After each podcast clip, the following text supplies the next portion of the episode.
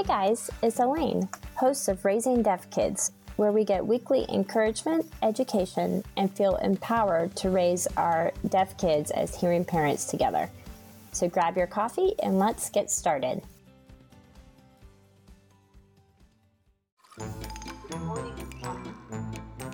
Hey guys, welcome back to the Raising Deaf Kids podcast. And I have got a solo episode for you today. At the time that I'm recording this podcast, it's October 25th, and Halloween is coming up, and this is going to be the episode before Halloween. So, my original thought for this episode was I was going to give you some like Halloween tips, you know, for trick or treating or whatever but another story got put on my heart today. And so that's actually what I'm going to talk about. I did put some fun Halloween music in the intro because next time I talk to you on a solo episode is going to be November. So it's not going to be Halloween anymore. I'm actually going to talk to you about something else today, a really fun story. is is actually not fun, but it is kind of interesting for me to tell. Anyway, I'll just jump right into the story with you guys. So, last week, I attended our annual fall bash for parents of deaf and hard of hearing kids and their kids. So, for just like a little bit of background information, I am one of the admins for our free parent support group in my area in North Carolina. This is a complete volunteer position because I just love working with parents and supporting parents. And so me and my co-admin planned the group's annual like fall picnic, which they do every year. And it's fun. It's at a local park. We got like Chick-fil-A. It's a really good time for parents and kids to like meet up because we do a lot of our like meetings online and we have like Zoom meetings because after 2020 we actually didn't go back to in-person meetings because Zoom meetings were actually like more accessible for parents to be able to get on. So a lot of what we do is online support. So being able to meet up and see everyone in person who you talk with online all the time is like, oh my gosh, so fun. Like you are a real person and your kids are real people and there you are so it was really really fun. And one of the special things that we get to do in our area is we have a group of volunteers called deaf and hard of hearing heroes. And so they are completely volunteer they aren't paid they are deaf and some of them are deaf and wear cochlear implants they're deaf adults.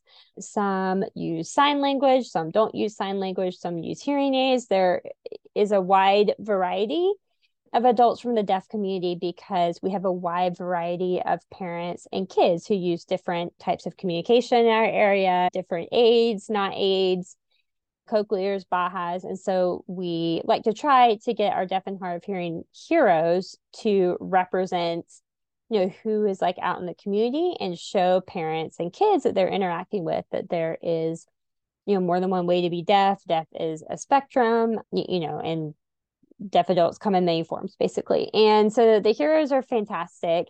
And so we were able to get three of them at our fall picnic which was great. And it was so fun interacting with the kids. They have these little like trading cards that have their name and they've all come up with like a fun name for themselves going with kind of like the superhero theme. And you know they have like their stats on the back of it of like you know what they like to do, like where they're from, just kind of like interesting facts. And the kids can get the trading cards and, you know, like collect them, which is kind of a fun representation in the home um, that kids get to have of like other deaf adults because they may or may not have another deaf adult, you know, at like in their home. So, you know, one of the deaf and hard of hearing heroes at our picnic is deaf and she uses American Sign Language to communicate. And so we, you know, had interpreters there, you know, to interpret with us. And, you know, so I wanted to, you know, meet the deaf and hard of hearing hero. And I'm going to be honest, I was really nervous at first. And she was fantastic. She was so nice and so welcoming. But I was nervous because of the language barrier and because I had never interacted before this picnic with a deaf adult who signed, like who couldn't also, you know, like communicate in speech. And I'm, I was not honestly sure of the etiquette. You know, I had heard, you know, look at the adult, like don't look at the interpreter when we're you're talking the interpreter is just there to like voice and to do the language but you're having the conversation between you and the adult. Okay so i got that. So i was able to do that. But let me tell you guys just of how i like totally mess messed up a lot of this. So i tend to like talk with my hands a lot which i feel like a lot of people do. And you can't see this if you're listening to this on you know, it's Spotify or Apple Podcasts. But if you go to my YouTube channel at Alaine Jacobs, which I'm going to link in the show notes, you can see the video. So you can like see my hands right now and what I'm doing. So go to the video if you want to like see my hands. But so while I was talking to the deaf adult who only uses sign language, I kept accidentally moving my hands and like I'm not signing. I'm moving my hands because I'm not fluent in sign language. We use individual signs right now, and we're building on to communicate with my son. But I I do not know like the full language of sign language. I don't know how to like put it all together. I don't know it. So I'm just like waving my hands around because I'm a little bit nervous. I'm also trying to like make sure my kids aren't running away and keeping an eye on them because I it was just me and my three kids there with everybody else. And so I kept like waving my hands around. And like when I started doing it, I would see out of the corner of my eye the interpreter like hold her hands and stop because like I realized like too it's too many hands, right? Because the deaf person is like looking at our hands to communicate and she can't look at mine and the interpreters. But my problem was was that I was not actually signing. So like I was just like waving my hands around and talking.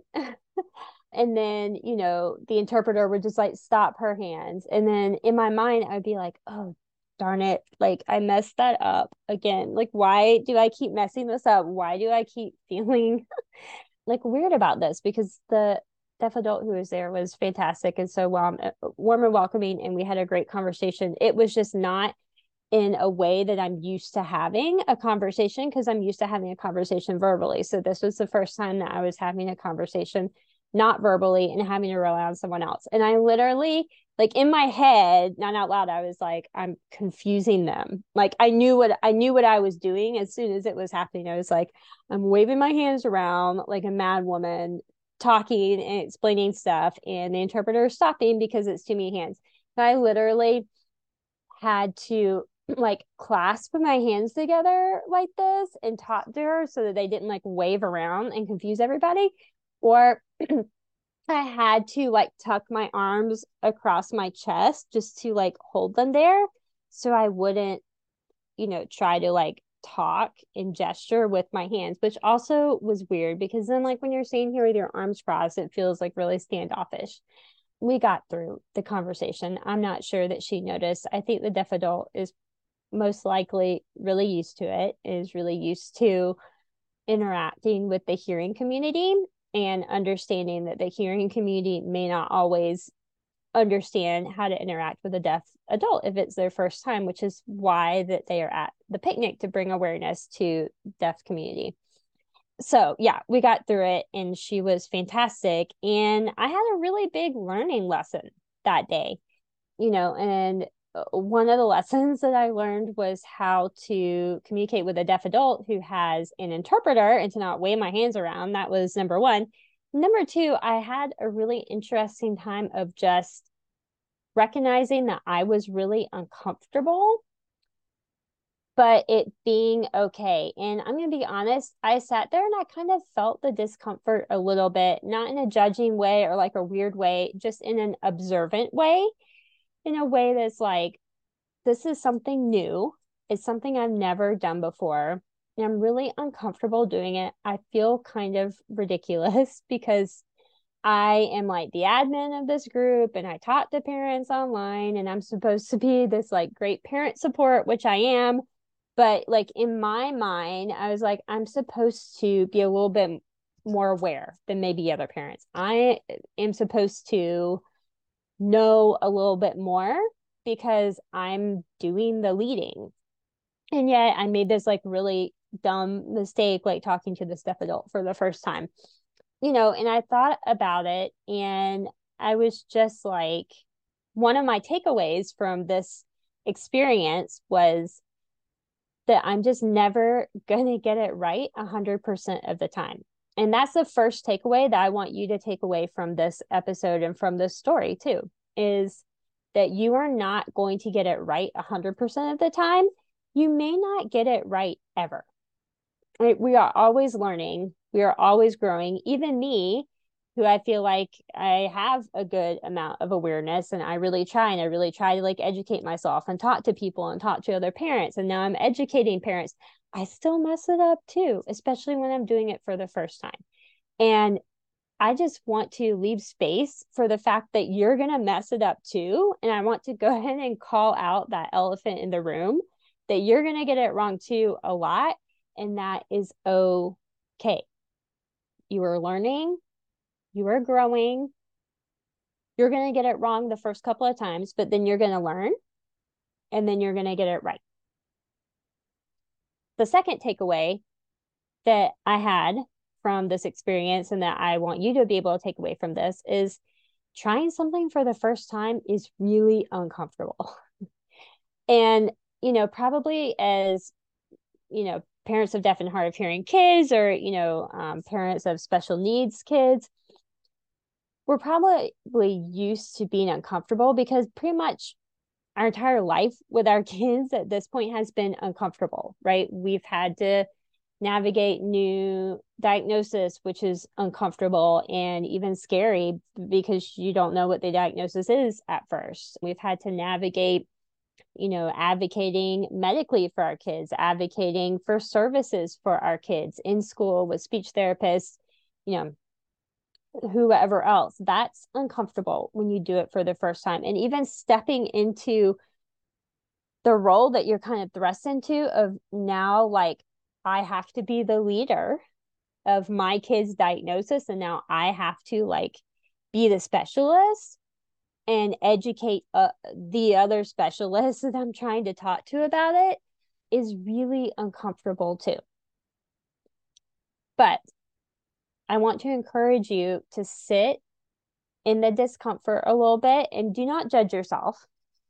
Okay. Because everybody's uncomfortable with something, everybody's doing something wrong. It's fine. I just want you to sit and observe why you're uncomfortable, like the what the situation is, and how we can learn from this experience to make it a little bit more comfortable next time. And I promise if you just do the uncomfortable thing and just go through it because the only way out is through. And that's true of literally anything. You you can't take shortcuts around life. You can't take shortcuts around feelings. People try to all the time. We try to all the time. And it ends up messing up things more than if you just like go through it and experience the feelings and you know experience the stuff and then learn learn from it and then you move through it faster right? Ignoring the feelings or trying to stuff them only prolongs the discomfort and prolongs like the situation around it. So you're going to do a lot of uncomfortable things in your life advocating for your kids in school is uncomfortable. You know being around the deaf community for the first time is uncomfortable for you if you're a hearing person and you don't know the culture you don't know you know the norms. It, it's going to be really uncomfortable but i challenge you to just observe the discomfort and to keep telling yourself that you're learning you're growing surround yourself with people who are caring and who will understand and support you and will give you space to make those mistakes and say it's okay but like this is what you know you need to do better and then you learn from it and then next time it's not so uncomfortable. But you've got to go through the uncomfortable thing to be able to get better at it. And the third takeaway that i wanted to give from this episode is don't let social media make you feel inadequate. Now I know, like where does social media come in because I'm talking about an in-person event that I did.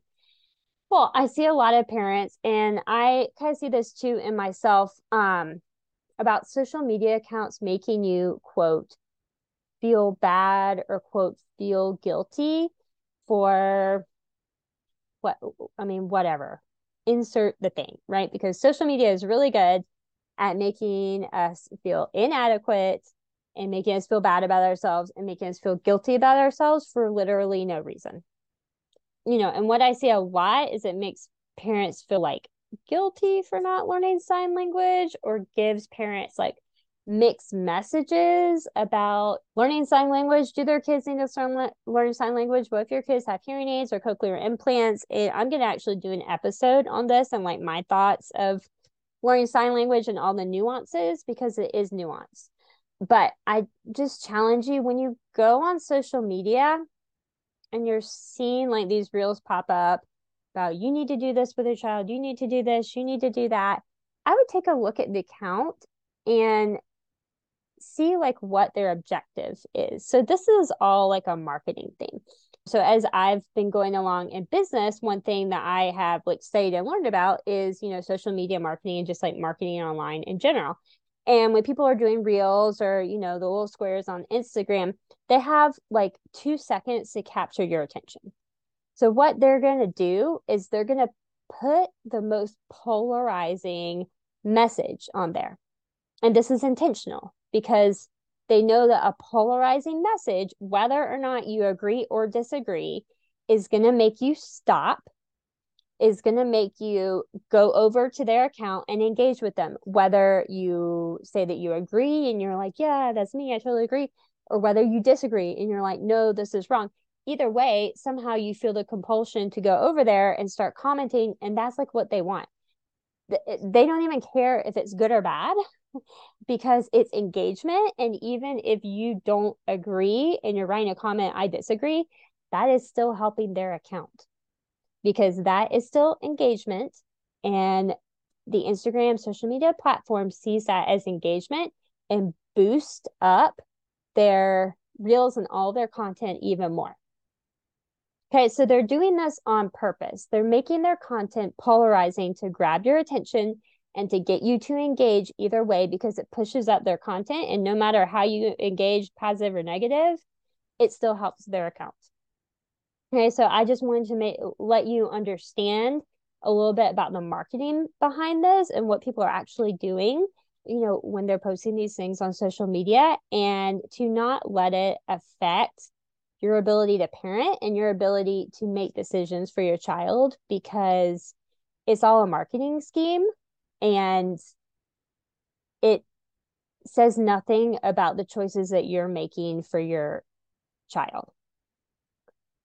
So that's kind of what I wanted to talk to you about today. You know, this is like my first real solo episode with you guys. So I hope you enjoyed it. I'm sorry it did not end up being Halloween tips and tricks of although I could do that if you want me to, but I felt like this conversation, you know, about you know moving through the discomfort not making outside sources like social media make you feel inadequate for no reason you know and the fact that you can just lay down. I'm giving you permission to lay down getting anything right 100% of the time anything in parenting anything in understanding deaf culture deaf awareness you're going to learn it little by little. And some things you're always going to get wrong. And i just want to give you permission to just put it down and just say, I'm learning and growing every day and I'm doing the best I can. And that's all that you can do. So, another announcement I want to make is that I'm opening some spots for my parent coaching. So, I do um, some parent coaching as well.